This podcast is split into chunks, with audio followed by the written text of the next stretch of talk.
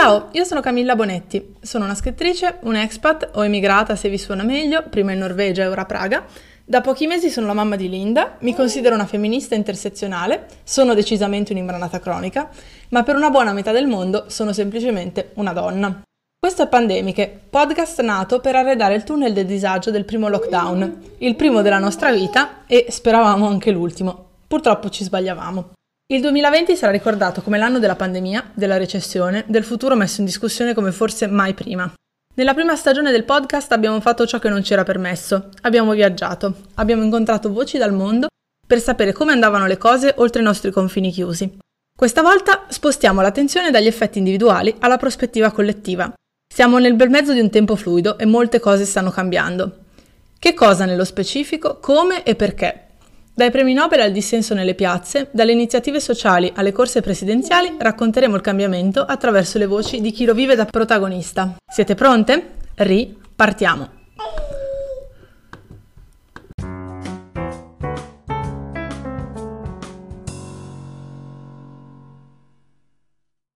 Oggi siamo qui con Marina Pierri, che è una scrittrice e ideatrice del Festival delle serie TV Fest. Ciao Marina, benvenuta a Pandemiche. Ciao Camilla, grazie. Allora, Marina, hai scritto da poco un libro che se non sbaglio è già alla terza ristampa che si chiama Eroine.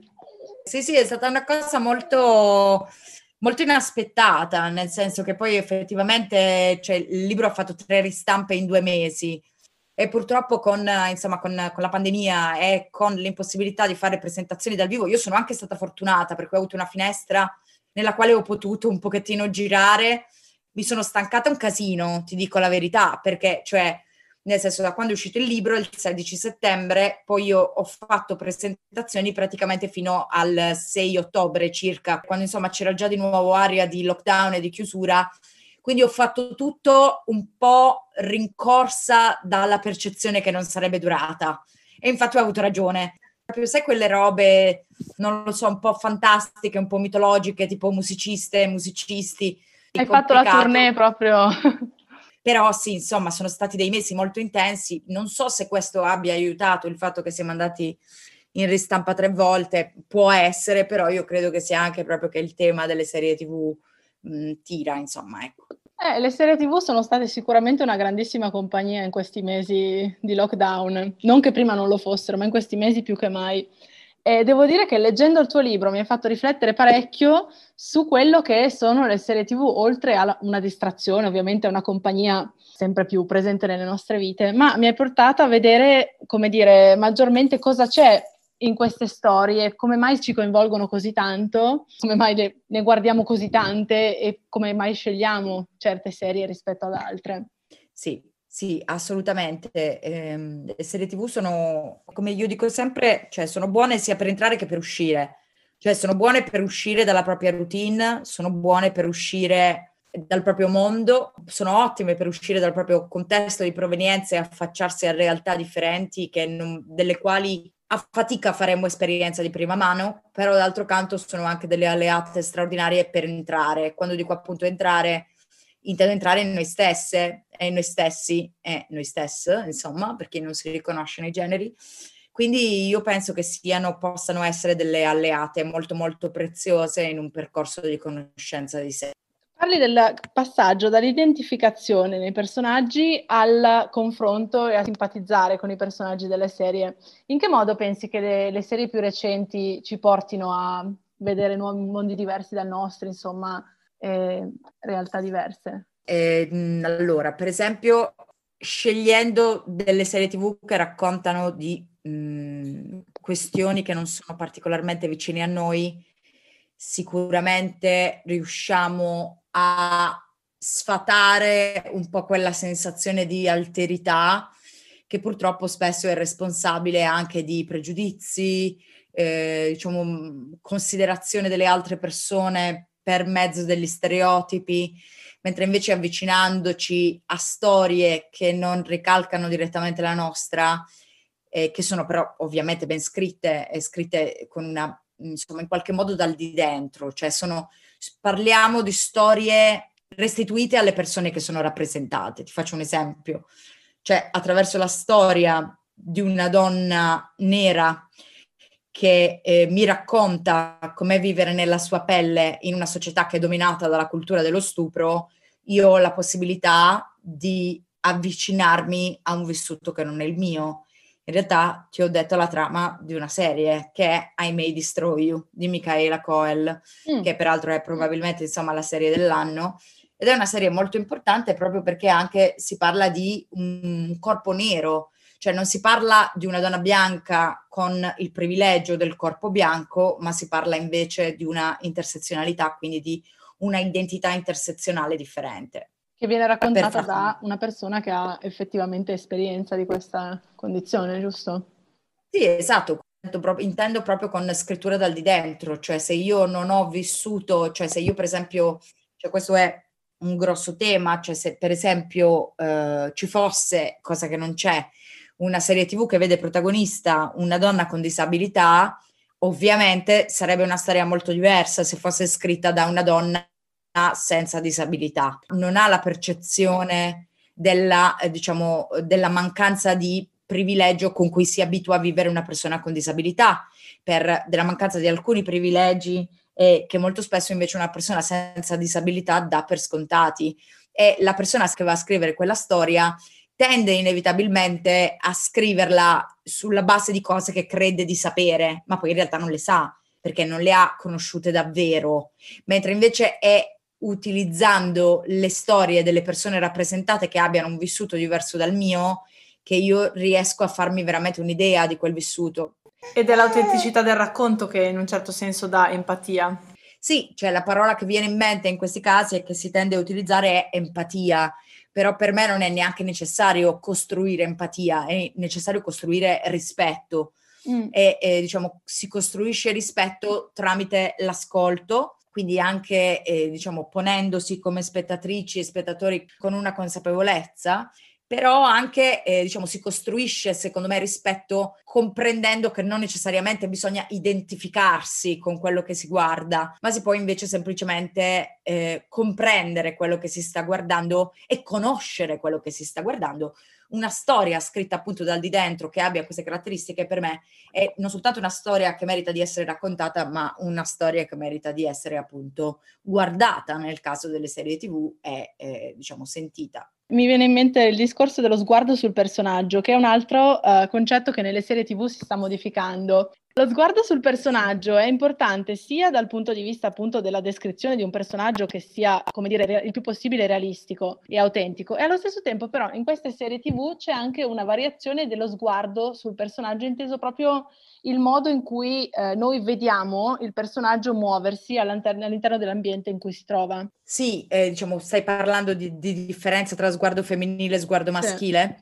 Sì, sì, sì. Beh, allora, la, sicuramente c'è un equivoco corrente sullo sguardo, cioè le persone tendono a pensare, perché la parola è fuorviante, che lo sguardo sia qualcosa che si subisce, ma in realtà lo sguardo è sempre iscritto, cioè nel senso lo sguardo si scrive.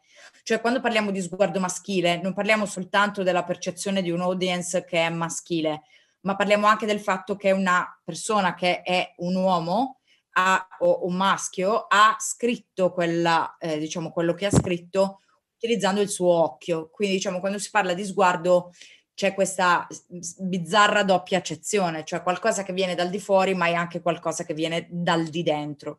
Infatti, quando si parla di sguardo femminile, si, si parla più specificamente anche di sguardo dal di dentro, perché female gaze cosiddetto è uno sguardo non oggettificante versus invece uno sguardo oggettificante che è più quello maschile nei confronti della donna.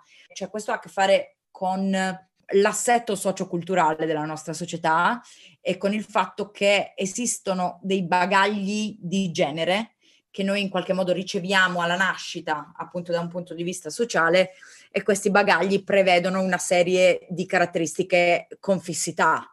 Quindi, per esempio, hai uh, l'uomo predatore e la donna preda, oppure hai l'uomo cacciatore, la donna raccoglitrice, oppure hai appunto l'uomo soggetto e la donna oggetto. Questo è ovviamente parte del binarismo di genere mh, che domina a oggi il nostro uh, assetto, poi di fatto anche quotidiano, perché si tratta di valori simbolici che penetrano nella nostra quotidianità e dunque tutto sta, credo, nell'aprire quel bagaglio e nel comprendere che poi questo insieme di opposizioni binarie, dunque questa dualità è probabilmente destinata a essere sorpassata se vogliamo raggiungere invece un assetto che sia più pari e più uguale.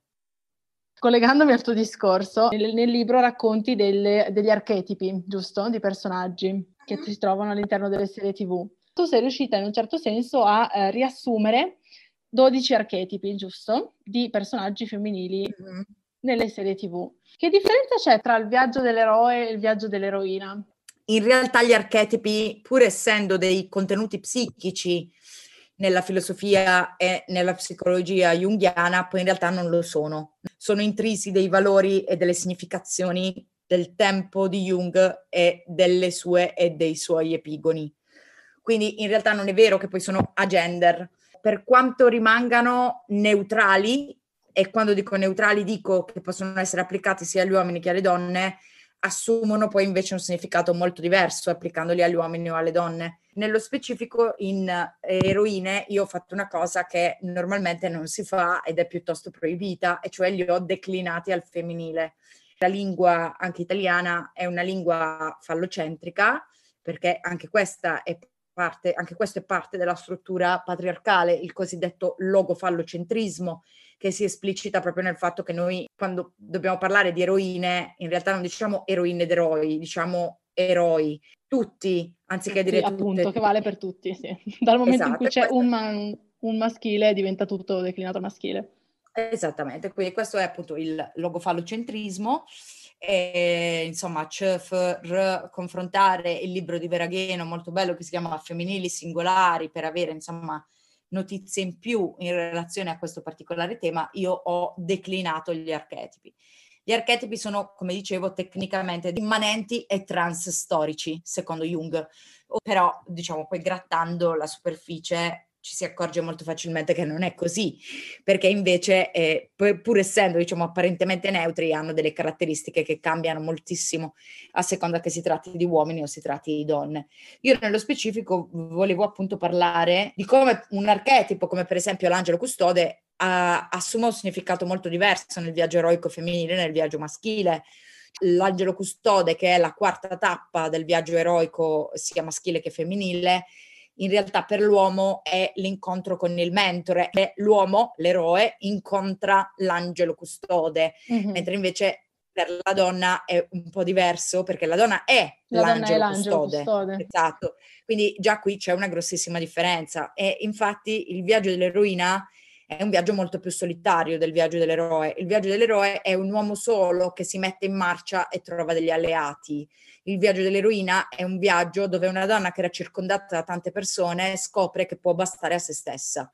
Quindi, come vedi, sono proprio due strutture per certi versi dia- diametralmente opposte. È un, viaggio di, è un viaggio di perdita.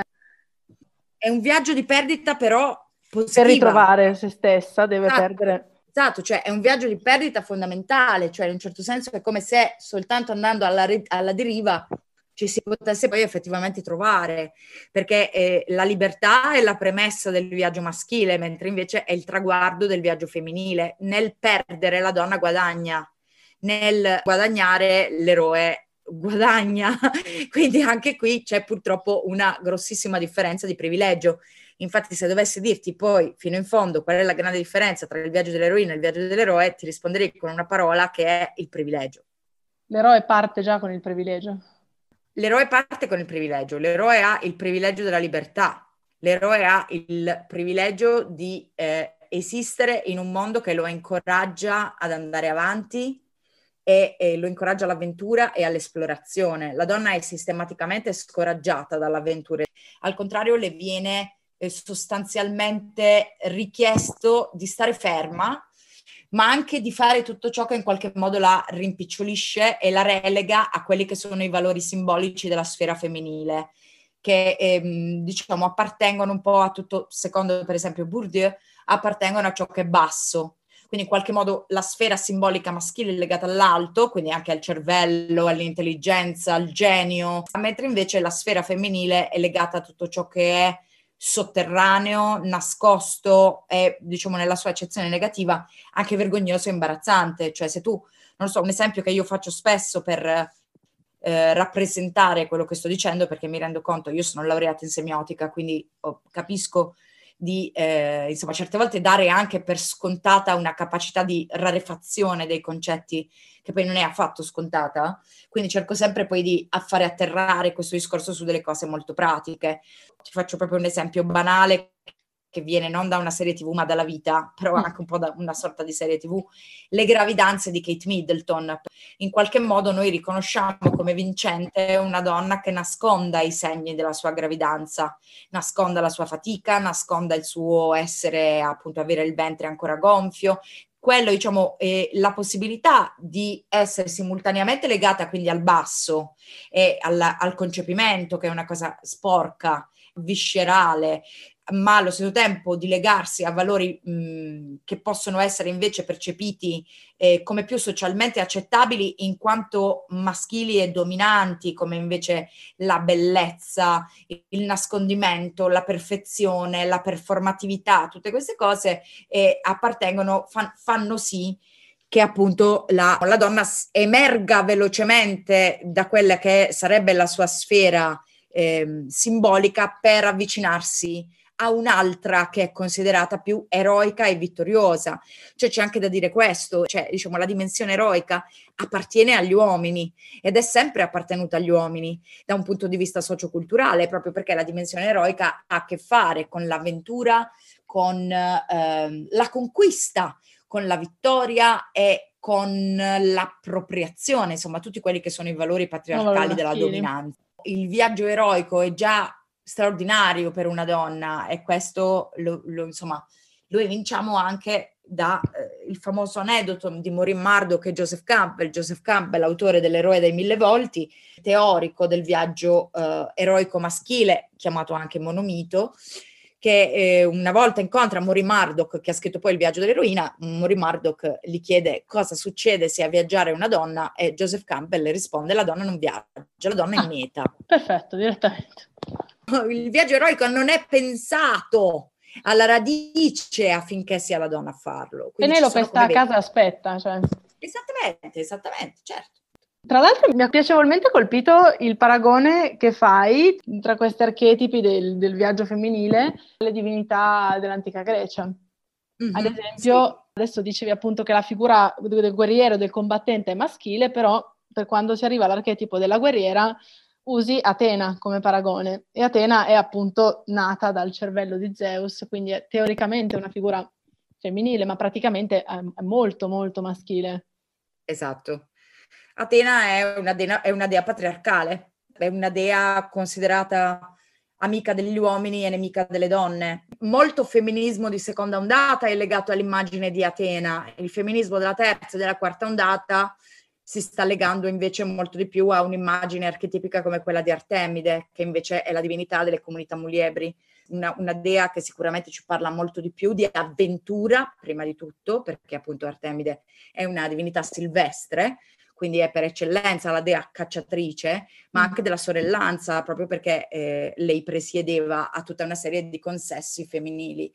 Atena, al contrario, è la, la, divinità del campo di battaglia, che era il posto più dove proprio le donne non, non esistevano. C'è però un passaggio nella, nel viaggio dell'eroina che è di creazione. Tra l'altro è un passaggio di cui parlo perché hai messo come eh, diciamo riferimento positivo di questo passaggio un personaggio che a me è piaciuto tantissimo, che è Mrs. Maisel.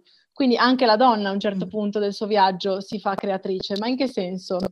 Allora, in realtà non, non, c'è limite a quello che la donna può fare, cioè il viaggio eroico maschile e il viaggio eroico femminile sono uguali dal punto di vista delle potenzialità, ma sono differenti dal punto di vista del privilegio, come dicevo. E solitamente quando una donna deve viaggiare capita che assuma delle caratteristiche che non sono propriamente le sue. Pensa a Mulan, pensa, non lo so, pensa a Thatcher, Crown, la difficoltà anche della donna a intraprendere il viaggio ehm, a volte mascherandosi da uomo, proprio perché deve assumere il bagaglio simbolico maschile per mettersi in viaggio. Ma tecnicamente non c'è nessuna differenza tra la potenzialità del viaggio femminile e del viaggio maschile, è il peso tra queste tappe.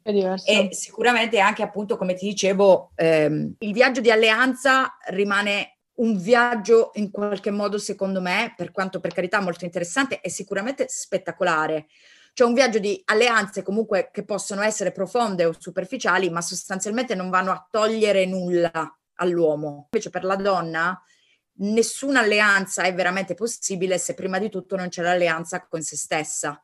Quindi è, questo, è di questo che ci parla il viaggio dell'eroina, è la scoperta di se stessa come alleata, a cui poi succedono altre alleanze che sono però di natura anche un po' diversa. Sono alleanze di natura molto profonda e ehm, possono riguardare anche delle parti dell'eroina che l'eroina non sapeva nemmeno di possedere. Io penso che la creatrice ci parli un po' di questo, cioè ci parli del momento nel quale l'eroina ricomincia gradualmente a riempirsi, questo lo fa passando per l'archetipo dell'amante e successivamente per l'archetipo più importante del viaggio, eh, di, di, di, tutti i viaggi, che è quello della creazione. Insomma, il viaggio eroico è uno strumento che spesso parla anche di incidere sulla realtà, di lasciare un segno sulla realtà.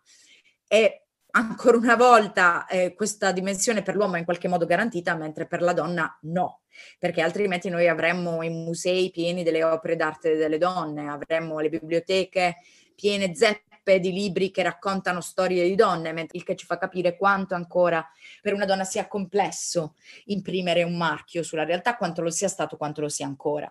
E la creazione invece è eh, diciamo tuttavia è qualcosa che è sempre esistito per la donna, un po' con la maternità, che è ovviamente la forma su, più sublime e anche più apprezzata dal patriarcato stesso, perché garantisce una solidità in quelli che sono i giochi del binarismo di genere, cioè la donna è cre- l'uomo è creatore nella realtà, la donna è creatrice perché fa i figli. Mm-hmm. Quindi eh, anche qui c'è una grossissima differenza simbolica. Ora le donne cominciano invece a creare non soltanto i figli, ma cominciano anche a creare nel mondo esterno per loro stesse e non necessariamente per le altre persone. E questo ovviamente però è un portato del cambiamento di costume. Però quello che voglio dire è che la donna ha sempre creato, cioè che siano stati figli o che siano stati manicaretti per, per i mariti o per In la tutto questo io mi sto continuando a vedere Mrs. Maisel che fa tutte queste cose. Certo, cioè nel senso la creazione non è esclusivamente maschile, la creazione è certamente femminile. Parliamo di una dimensione politica della creazione nel momento in cui usciamo dalle mura domestiche e eh, diciamo andiamo possibilmente a costruire qualcosa che verrà ricordato dai posteri.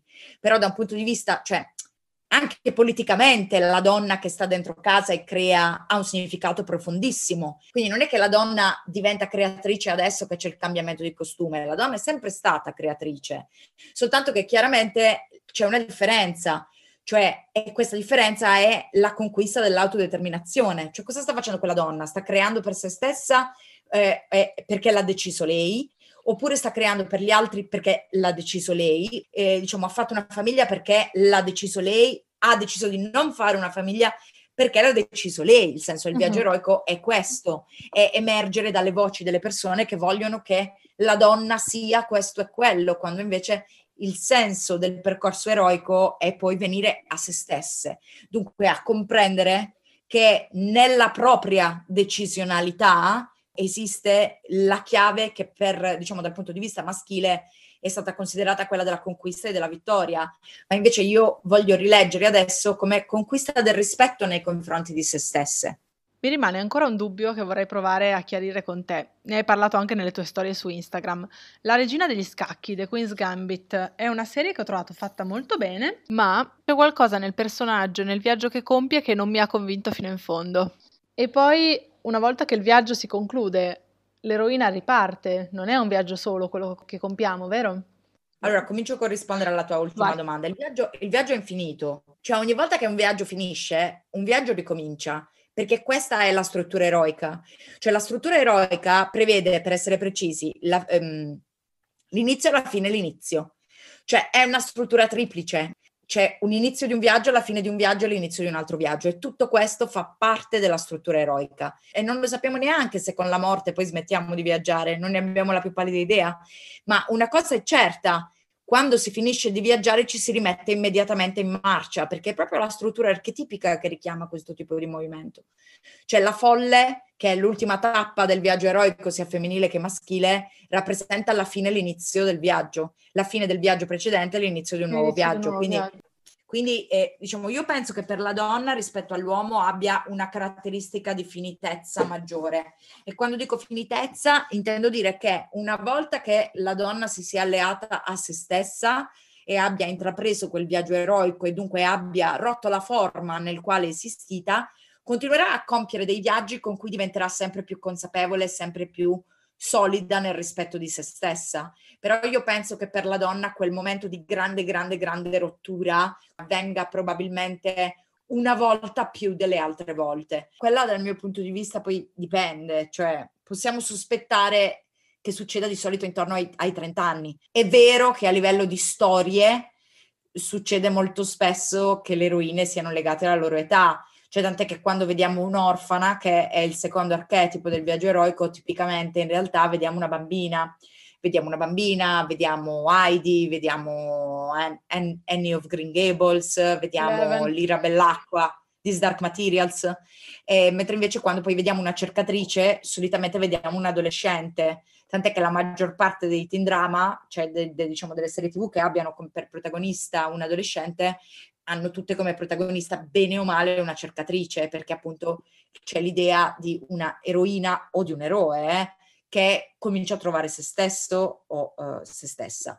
Ed è Però, che è eh, stato un po' spiazzante, leggendo il tuo libro mi sono, mi sono risposta a una domanda che mi facevo mentre guardavo Euphoria, l'ho trovata fantastica come serie, però il personaggio sì. di Ru non riuscivo tanto a contestualizzarlo yeah. perché appunto mi basavo sulle aspettative medie delle serie tv che parlano di adolescenza e appunto solitamente personaggi sono cercatori o cercatrici, mentre Ru, come dici nel libro, è, è una saggia, quindi è molti passaggi più avanti quello che normalmente sarebbe una ragazza della sua età nell'aspettativa media di una serie televisiva.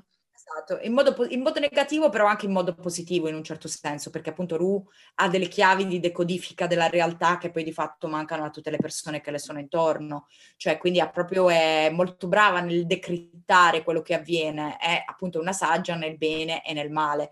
Però ecco, io proprio non, non credo, in, cioè non, nel senso poi le storie sono una materia talmente fluida e magmatica che tu guardi The Mandalorian, The Mandalorian è la storia di un orfano e quell'orfano però non è Baby Yoda, cioè quell'orfano è il Mandaloriano, è il protagonista, cioè anche lui in un certo senso lui appartiene all'archetipo dell'orfano, appartiene all'archetipo numero due, eppure è un uomo grande vaccinato, quindi in realtà sicuramente questo discorso sull'età può lasciare il tempo che trova, è sicuramente interessante, però non lo utilizzerei come criterio, quello sì. Invece per quello che riguarda Queen's Gambit, eh, Queen's Gambit, cioè la regina degli scacchi, per me è, una, è un caso secondo me di un'eroina che è scritta con uno sguardo molto maschile perché di fatto è un uomo che però ha le caratteristiche di una donna, cioè nel senso ha le caratteristiche fisiche di una donna, la moda, le mestruazioni che si vedono mezza volta, però poi nei fatti lei non ha, non ha, non ha viaggio dell'eroina, cioè non, lei non ha liberazione dal, da, dalla sua forma non è una cosa che esiste per niente. Beth non è, non è una bambina che soffre le regole sociali, quindi non c'è una scrittura in questo senso, non c'è una scrittura che valuti la mancanza di privilegio di Beth in maniera diversa da quella che potrebbe essere la mancanza di privilegio maschile. Cioè parliamo di una bambina in un contesto un po' dickensiano, che potrebbe essere una sorta di Oliver Twist, se vuoi, mm. e che però poi emergendo da questo compie un viaggio che di fatto è un po' è abbastanza genderless, cioè se sì. tu togli i vestiti e togli appunto il trucco e togli le mestruazioni, poi in realtà hai una donna che è perfettamente a suo agio nella struttura patriarcale e anzi si serve moltissimo della struttura patriarcale per fare quello che farebbe un eroe uomo, e cioè raggiungere il suo obiettivo. Cioè non c'è nessuna parte di scoperta di sé. Io credo che donne come Beth nelle serie TV abbiano ogni ragione di esistere e che anzi potenzialmente Cioè, preferisco che ci sia una regina degli scacchi che l'ennesimo antieroe, senza dubbio. Però in qualche modo la stessa Beth è un'antieroina. Noi solitamente quando parliamo di antieroine parliamo di donne che vivono al di fuori del patriarcato, che hanno, fatto, hanno compiuto una scelta e si sono ribellati al codice che era previsto dalla loro femminilità.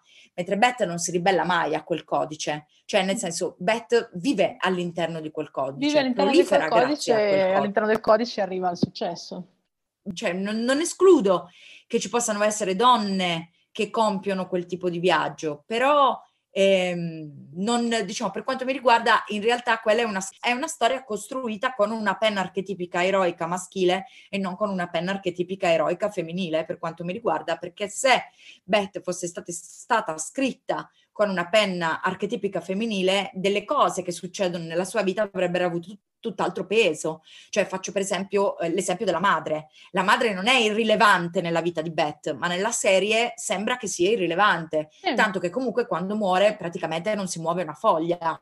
Cioè lei rimane assolutamente identica a se stessa. Io credo invece che aver perso un'alleata come è stata sua madre per un'eroina sarebbe stata una perdita devastante che avrebbe poi informato tutto il resto del suo viaggio, cosa che invece non accade. Non c'è un'evoluzione del personaggio. No, il personaggio non evolve, il personaggio è John Nash mascherato, cioè voglio dire, anzi John Nash ha sicuramente un arco più emotivo di quello che ha Beth Harmon, cioè ha comunque sicuramente dei sentimenti più grandi e sotto qualche punto di vista forse compie anche un viaggio un po' meno patriarcale di quello che di cui invece compie Beth, perché comunque John Nash è una persona con disabilità e per dirne una, cioè nel senso una, è una persona non... Non è un personaggio neurotipico perfino A Beautiful Mind io lo percepisco come probabilmente un po' più autentico sotto qualche punto di vista rispetto invece alla regina degli scacchi.